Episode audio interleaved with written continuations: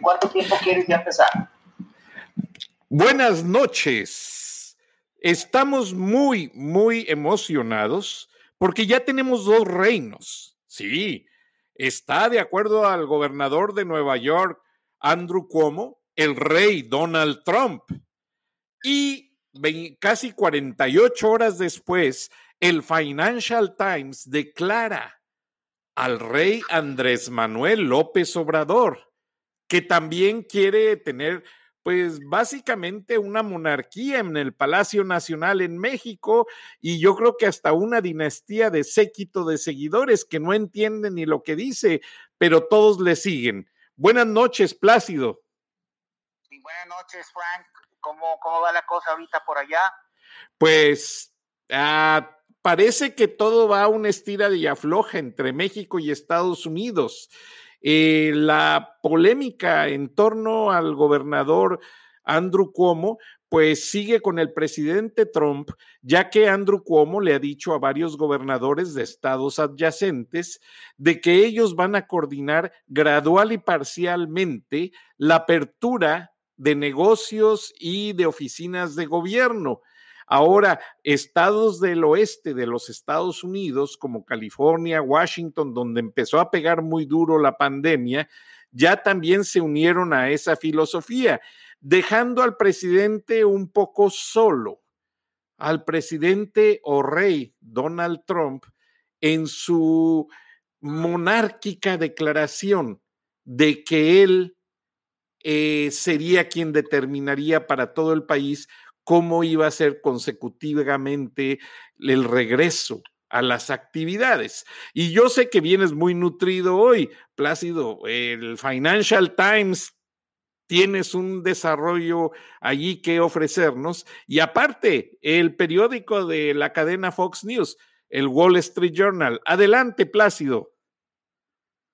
Bueno, pues primero yo creo que lo importante es, eh, es mencionar que eh, si existe algún medio de comunicación que influya en la economía mundial y principalmente en Europa, eh, yo creo que sin lugar a dudas es el Financial Times, es el, es el periódico emblemático del Reino Unido que de alguna manera viene a hacerle una especie de pareja al Wall Street Journal en cuanto a nivel de influencia. Entonces, eh, el Financial Times en su última edición está hablando mediante una serie de análisis que tiene en proceso desde hace tres meses de que México se está encaminando, Frank, hacia una tragedia.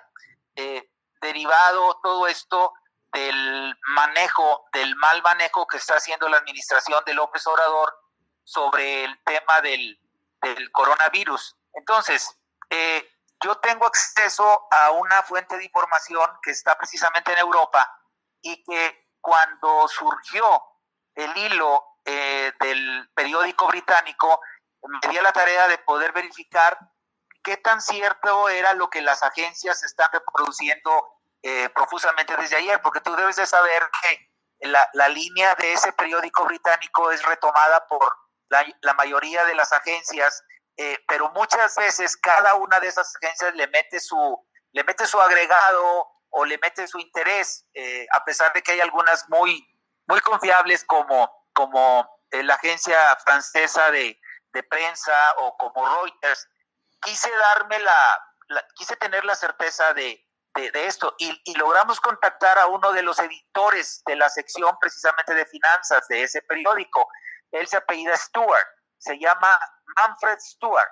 Y ocurrió que logramos ampliar en un reporte, digámoslo así, exclusivo, por dónde viene ese análisis mediante el cual se está anticipando una tragedia en materia económica para la, para la, eh, para la situación en México. El, el dato más importante es el que se refiere al hecho de que eh, la depresión económica que se avecina, porque yo insisto, tengo varios programas de estarlo diciendo, no será una recesión, sino que ya tiene los visos completos de una depresión como la que se vivió en el mundo en los años 20, eh, tiene su origen en qué tan bien parados llegaron los países del mundo a la, a la pandemia. Por ejemplo, China recibió a finales del año pasado la pandemia, de hecho ahí se originó, oficialmente ahí se originó, eh, digo porque hay otras versiones, eh, por ahí de octubre, noviembre, y la economía china estaba creciendo a ritmos del 5, 6%, o sea, traía un ritmo de crecimiento del 5, 6. Cuando llega la pandemia a Corea, pues Corea andaba en los 7, 7% de crecimiento económico. Cuando le pegó a Italia, pues andaba en 3, 4. En Alemania, 2, 3, 4 de crecimiento. Eh, y lo mismo sucedió con Inglaterra y la mayoría de los países europeos afectados. Entonces, eh, en el reporte que tengo de primera mano del periódico británico, se habla de que una de las razones por las cuales están vaticinando esos niveles de efecto en el deterioro de las economías es cómo recibieron los países a la pandemia. Entonces, la mayoría de los países desarrollados, pues recibieron a la, al, al, coronavirus, lo recibieron con, con economías sólidas en franco crecimiento. Pero México lo recibió con un 0% de crecimiento, o sea, con una economía estancada. Inclusive en enero y, febrero frizó los niveles negativos, anduvo en 0.1, algo así por el estilo. Entonces, eh, el periódico británico se basa en ese análisis relacionado a cómo llegan las naciones a la pandemia para predecirle a México un escenario muy, pues, muy negro. Eh, y le están atribuyendo directamente, según el cable informativo, a las políticas del presidente López Obrador, porque son las que parecen estar encaminando al país a una inminente tragedia. Así lo dice en su editorial más importante del día de hoy. Es una editorial que no tiene firma, porque tú debes de saber que cuando esos periódicos no firman los editoriales es la postura oficial del periódico. Entonces, Efectivamente. Eh, así es, ¿verdad? Y el Wall Street lo hace igual. Entonces, eh, están comparando a lo que está sucediendo en México con el populismo de América Latina, encabezado por Hugo Chávez, obviamente por los Castro en Cuba, por Evo Morales por Dilma Rousseff en Brasil, en donde se, en un principio se pensaba que López Obrador se estaba desmarcando de esas tendencias socialistas, o sea, se le hablaba o se le calificaba como un socialista moderado. Pero a raíz del mal manejo que está teniendo de la economía, y, por mal manejo se refiere el periódico británico al nulo apoyo que se le está dando a la, a la, a la fuerza que produce las fuentes de empleo, ya se está hablando prácticamente de un, de un país más en la férula de esos que mencioné en un principio. Lo más grave del análisis del periódico británico es que ya se está hablando de una corrida de inversionistas extranjeros que tenían sus capitales en México que llega a los 15 mil millones de dólares en los dos meses anteriores a esta fecha. O sea, estamos hablando de que en febrero empezó la desbandada y conforme ha ido avanzando el tiempo, la salida de esos capitales se ha ido incrementando hasta sumar la cantidad que te acabo de referir.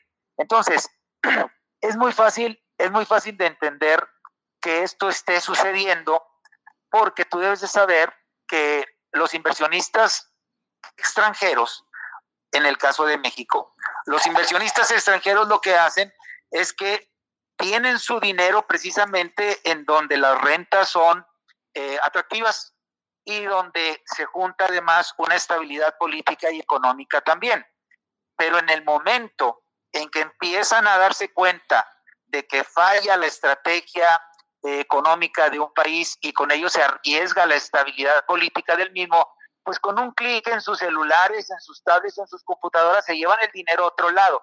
Son lo que yo llamo los capitales golondrinos. Entonces, ¿qué está, qué está sucediendo a juicio del periódico británico con la economía mexicana?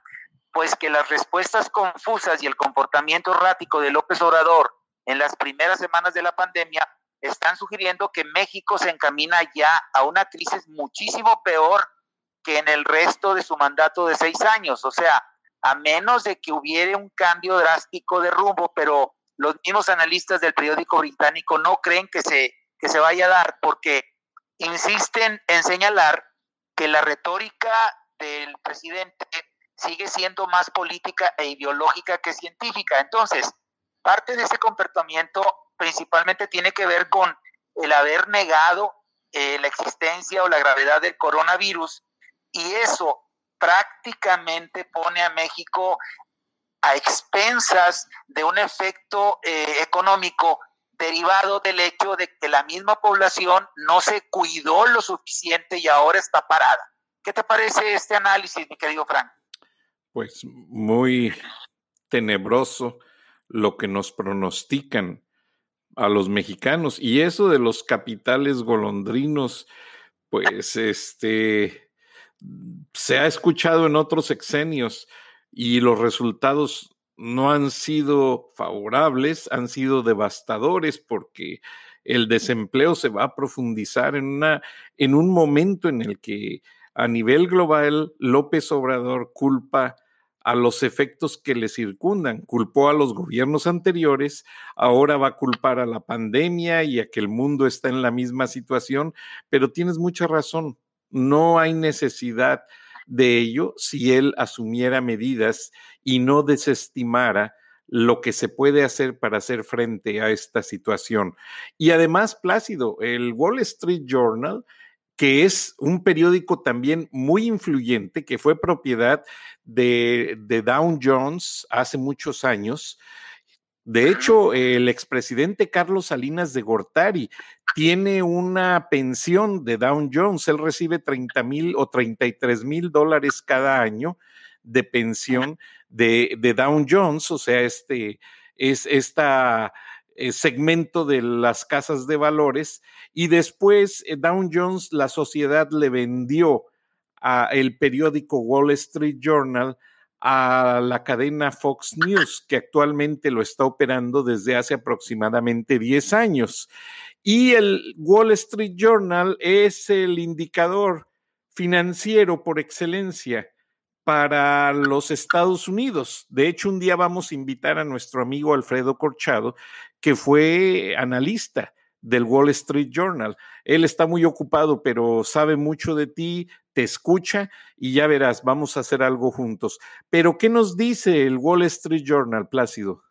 Bueno, pues precisamente de, un extremo al otro del mundo, después de haber referido eh, lo que es la opinión y el análisis del Financial Times, el, icono del, del análisis financiero en Europa, Vamos, vámonos ahora a Nueva York, en donde está la sede del, Wall Street Journal. Entonces, eh, eh, debido precisamente a estos contactos a los que tú te refieres, eh, mi estimado Frank, tuve acceso a un análisis que hicieron cinco académicos de universidades muy prestigiadas en los Estados Unidos, como Harvard, como Stanford, como el MIT, relacionado a cuál es el comportamiento que están teniendo los líderes del mundo en el manejo de la pandemia y tuve acceso a una información de primerísima mano en donde el, el objeto de este análisis es Andrew Como, el gobernador de Nueva York.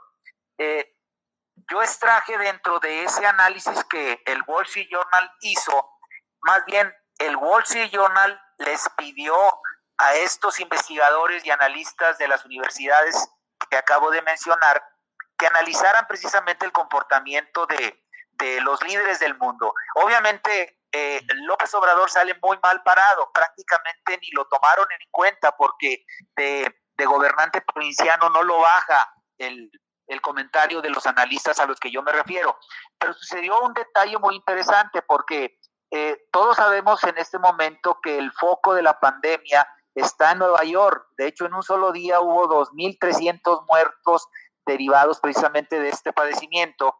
Pero aquí viene a resaltar eh, el cómo la figura de Andrew Como como gobernador de Nueva York, gobernador del Partido Demócrata, ha crecido precisamente por la manera en la que ha manejado los efectos de la, de la pandemia en un, en un estado tan populoso, porque como tú mismo lo sabes, eh, los más, de los más altos niveles de hacinamiento en los departamentos de Nueva York, este, precisamente provocan el, que, el que la, pandemia se, se, se, difunda. O sea, hay un nivel de hacinamiento en Nueva York que no se ve en muchas partes de, los Estados Unidos. Algunos lo comparan ese nivel de hacinamiento con el que se ve en algunas ciudades de, la India. Entonces, e, el análisis revela que una de las características que ha hecho de Andrew como uno de los líderes más representativos en el manejo del, del, del virus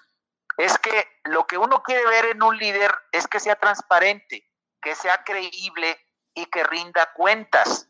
Eh, o sea, esto lo dice Lawrence Parnell, un profesor asociado de Relaciones Públicas Estratégicas de la Universidad George Washington, en donde dice que la característica más importante de Andrew Como es de que antes de dar ninguna opinión personal sobre lo que él cree que es el virus y sus efectos en la población, él se basa en datos duros. Es muy contundente porque deja las opiniones personales para un segundo, un tercer término. Entonces, el, la principal característica que se resalta en Andrew Como es eso precisamente, el que él es transparente y es creíble precisamente porque está rindiendo cuentas. Si las cosas van mal, las dice.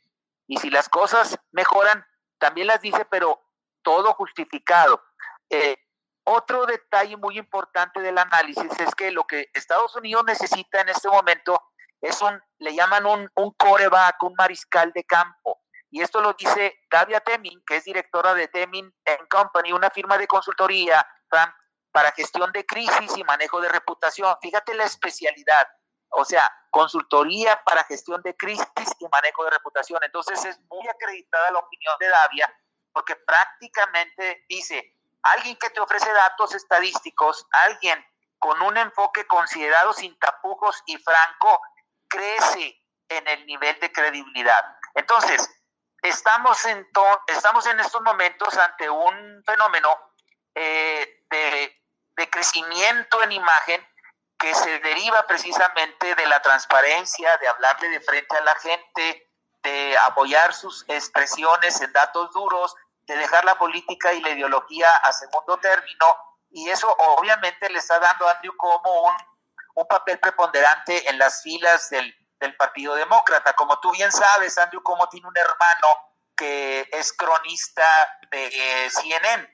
Eh, entonces, son proverbiales los debates que se han aventado estos dos, los dos hijos de un gobernador, ¿de acuerdo? Y pues eso obviamente a la gente le da un nivel de confianza tal porque se somete al escrutinio de todos los medios y tiene inclusive el desparpajo, por así decirlo, de hablarle de frente a su hermano y, rebatirle los cuestionamientos, porque su hermano es bastante, bastante pesado, tú, tú lo conoces, ¿verdad, Frank? Efectivamente, y la postura de CNN a partir de que fue el primer medio catalogado por Donald Trump con el, la etiqueta de fake news, pues obviamente que CNN ha hecho un esfuerzo muy grande, y te lo digo porque colaboré allí muchos años.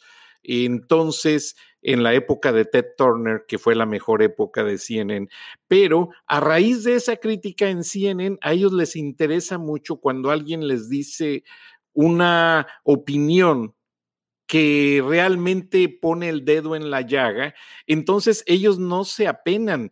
Eh, Jeff Zuckerberg, el presidente de CNN, eh, viaja cada semana de Nueva York a Atlanta, no sé si lo siga haciendo, durante la pandemia, pero él se queda ahí en hotel, en el OVNI, el hotel que está pegado al Centro Mundial de Noticias, y está muy preocupado precisamente por mantener una línea de editorial, pues que a los neoyorquinos los ha hecho muy característicos y el neoyorquino es un personaje que como el regiomontano. Ellos te dicen lo que sienten y cómo ven las cosas y no se andan con tapujos.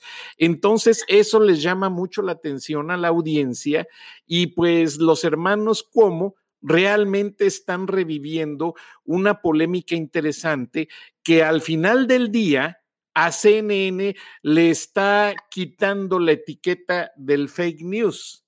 Entonces, esto viene a ser algo muy bueno porque CNN en sus ratings estaba muy por abajo de su competidor número uno, Fox News. De hecho, Fox News tiene su headquarter, su oficina principal en Nueva York, y ya aquí en Atlanta se rumora mucho que el espacio que renta eh, el CNN en, en, el CNN Center en la calle Techwood, en el centro de Atlanta, lo van a mover a lo que es el campus de Midtown, donde están todos los canales de entretenimiento y los programas principales se los llevan a Nueva York. De hecho, en el mes de mayo pasado, HBO movió todas sus operaciones de Master Control Atlanta y separó un poco la estrategia, pero como no hubo March Madness de la, del básquetbol, CNN tuvo que poner a todos esos productores a reforzar la, el área de noticias desde los aspectos técnicos, desde los aspectos de transmisión, y lo que está haciendo CNN es cumplir con todos los mercados porque hay un Fox News que está como un monstruo tratando de devastarlo y quitarle los mercados. Recuerda que CNN en sus buenas épocas fue el líder mundial de noticias. Entonces Fox ya le arrebató en parte ese mercado y no se lo quiere regresar. Entonces allí hay una estira y afloja muy interesante al cual haces reverencia con estas polémicas entrevistas y que todo va enfocado a encontrar la verdad. Al final del día todos queremos encontrar la verdad y la razón de lo que está pasando. Y esta persona que contribuye en el artículo para situaciones catastróficas, tiene mucha eh, preponderancia a nivel Estados Unidos lo que ella dijo, porque ya ha sido reconocido en varios medios. O sea, estás dándonos una herramienta muy valiosa en este comentario y realmente lo que está pasando es que si lo dice el Wall Street Journal, pues que es de la cadena Fox News, ellos no se callan cuando ven que algo se hace bien en otra parte. Eso es algo muy bonito de los medios americanos, que ellos procuran siempre decir la verdad, esté bien o esté mal, es como los regiomontanos. Siempre hay que decir las cosas. Lo peor que uno puede hacer es quedarse callado.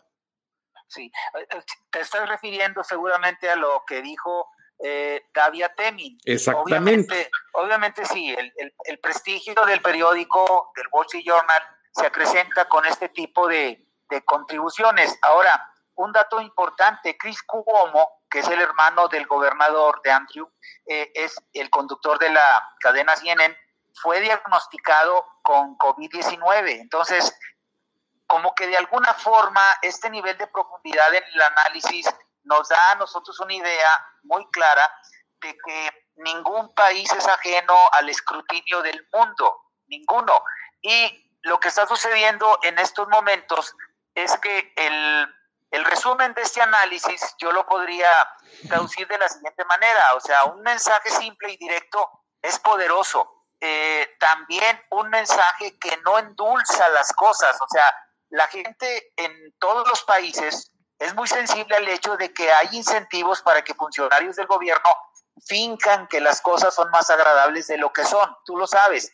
Y aquí, en lo que está sucediendo alrededor de, este fenómeno mundial, hay un gobernador, en el caso de Cuomo en Nueva York, que no impulsa las cosas. Eh, en vez de hablar eh, específicamente, en vez de hablar de cosas abstractas como ideología, como lo hace López Obrador, o como de cuestiones místicas, en vez de hablar de ese nivel de cosas abstractas, cómo habla de cosas bien concretas y en su lenguaje se, se nota claramente la presencia de palabras como ventiladores, camas, las pruebas, las mascarillas, o sea, el, el lenguaje concreto en estos momentos no tiene nada que hacer eh, ante la ideología. Entonces, esto está sucediendo alrededor de Cuomo y hay una, hay una idea que, yo te comentaba antes del programa, mi estimado Fran, de que muy probablemente eh, todo lo que está sucediendo con fines electoreros por parte de, Donald Trump, en donde ya nos estamos preparando para una, eh, una batalla contra eh, Biden hasta este momento, podría llegar a suceder que Biden sea utilizado como un escudo precisamente para que reciba todos los usos de la oposición, del gobierno de, de Donald Trump, y que cuando se sienta lo suficientemente desgastado, entre al quite un nuevo elemento más fresco eh, por el lado del Partido Demócrata que podría bien ser Andrew Como debido a que los bonos de popularidad y de aceptación de este gobernador en Nueva York en estos momentos, Frank, están en los cuernos de la luna. Exactamente, Plácido. Y lo que tú mencionas respecto a la empatía es muy importante. Andrew Cuomo ha sabido empatizar con su hermano que lamentablemente le atacó el COVID-19 y se está recuperando. Y hay dos aspectos que los vemos tanto en el medio en inglés, como es el aspecto de Chris y Andrew Cuomo, y de igual manera sucede con José Díaz Balart de la cadena Telemundo y que también da las noticias en inglés en NBC, y su hermano, que es congresista republicano, a quien también le diagnosticaron positivo con el coronavirus. Pero lo más importante es lo que tú dices, que pudiese ser la carta bajo la manga, Andrew Cuomo, en la siguiente batalla presidencial para llegar a las elecciones de este noviembre que está a la vuelta de la esquina.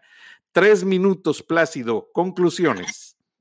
Bueno, pues eh, yo creo que la, conclusión de todo esto eh, viene a ser algo, algo así como decir que contra lo que nos han hecho creer en México de que los avances en la lucha contra la pandemia eh, son materia de soberanía nacional y este, este punto en particular de la soberanía, muy mal manejado, por cierto, porque estamos hablando de una, de una epidemia que no es ni, ni siquiera nacional, es una epidemia mundial, eh, pues prácticamente pone en evidencia un gobierno que está más enfrascado en salir lo mejor librado con miras a sostenerse en el poder. Las elecciones intermedias en México son en el 2021 y las de verdad vienen a ser las del 2024. Esa es una de las razones por las cuales eh, López Obrador eh, muy mañosamente está adelantando lo que él propuso como una consulta popular para ver la posibilidad de una, de una revocación de mandato. La revocación de mandato en México estaba planeada para el 2022, pero López Obrador sabe que si se espera hasta el 2022 y sigue esta, esta caída en picada de su nivel de popularidad, pues prácticamente no va a tener nada que hacer en el 2022. Entonces se está buscando la manera de que la consulta popular sea en el 2021, en donde pues de, de, lo mal que podría ser en el 2022 debido a la situación económica, pues va a estar un poco menos en el 2021. Pero sigue, sigue dándose ese, ese, ese fenómeno, o sea, se mezcla la cuestión, la cuestión política con, con lo que no tiene nada que hacer en este momento, que es la materia científica, que es la que va a salvar a un país del fenómeno de la, de la, de la pandemia. Entonces, el resumen es que no estamos aislados. Es, es mentira que México está solo en el proceso de recuperación de, la, de, la, de la, pandemia y estamos conectados y, y dentro de esa conexión mundial existen ejemplos de líderes que están hechos para la guerra, como el caso de Cuomo, y líderes que ni en la guerra ni en la paz dan resultados, como es el caso de López Obrador. No, y aparte, esa frase que dijo Eugenio Derbez, que vale más salvar una vida que escuchar la demagogia presidencial, le disparó a este artista Eugenio Derbez, pese a que compró una mansión de 7 millones de dólares y de acuerdo a las redes sociales ah, tienen su fortuna 100 millones de dólares, producto de sus actuaciones y películas, él encanta comer en taquerías de Los Ángeles y ya ayer varias taquerías en los pizarrones donde te mencionan los menús de los tacos, de los caldos, de todo lo que te venden en esos lugares, ya había una pequeña leyenda. Eugenio Derbez para presidente de México. México al derecho y al Derbez. México crecería más con Derbez. López Obrador con Derbez podría abrir más los ojos. Y así una infinidad de, eh, polémicas opiniones. Y qué lástima que se nos acaba el tiempo, Plácido. Te agradezco. Bueno, Buenas noches y hasta mañana, Frank. Hasta mañana. Buenas noches a nuestra audiencia.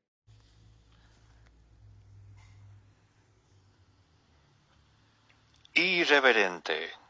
Charlas de la noche con Plácido Garza y Francisco Durán Rosillo.